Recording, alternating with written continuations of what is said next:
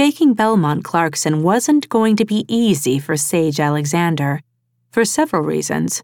One, she didn't want to. To an outsider, the dependency Belmont had on Sage appeared to be one sided. Over the course of the road trip from San Diego to New York, she'd fielded several sympathetic looks lobbed in her direction. To the other Clarkson siblings, none of whom were left in the rattling suburban as it lumbered down the highway, it probably seemed as if Belmont merely used Sage as a crutch for his anxiety. Every time he teetered a little too close to the edge of his comfort zone, Sage would get bundled up in Belmont's big arms and rocked until he relaxed. They didn't see Sage's need for reassurance, too.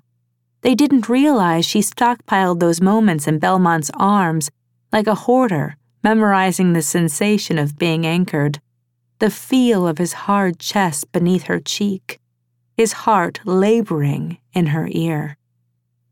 When she was growing up, those moments of solace had been non existent, so she'd allowed herself to accept Belmont's.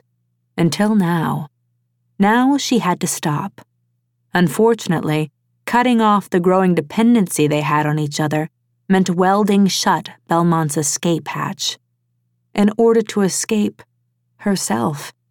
And ripping off this particular band aid would take 10 layers of skin along with it, right down to the bones he'd invaded.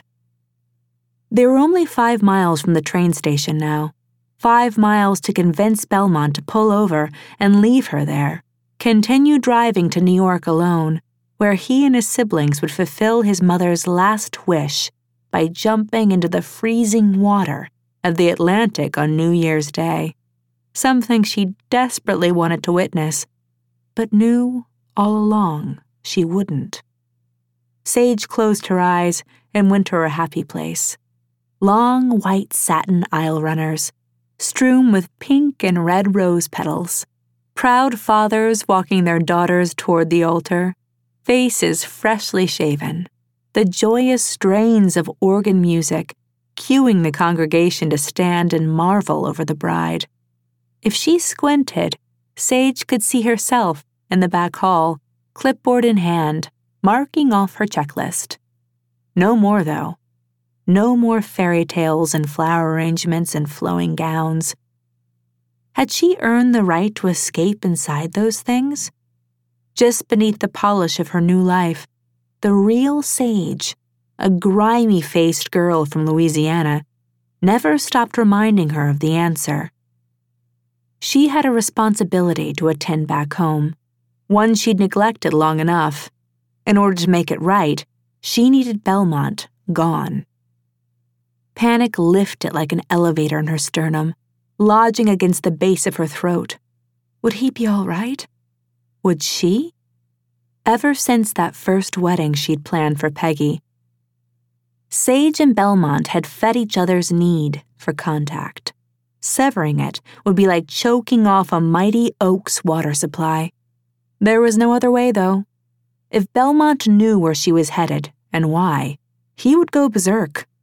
There would be no calming him down to explain. There would be no talking him out of helping and she knew Belmont better than anyone. She knew the kind of help she required would kill him. Belmont? Sage whispered. Can you take the next exit, please? As always, he'd gone on high alert the second she spoke. Hands tightening on the wheel, back straightening. So intense. So much. His energy spun like spiked boomerangs around the suburban, all of them careful to avoid her. You're hungry, Belmont said, slowing the vehicle. No.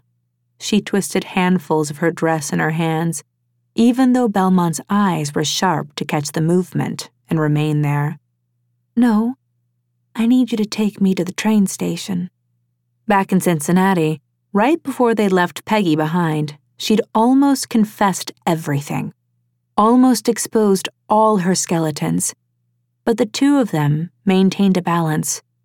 He'd been too off kilter after losing his third sibling in a matter of weeks, and hesitating to confess had bought Sage enough time to come to her senses.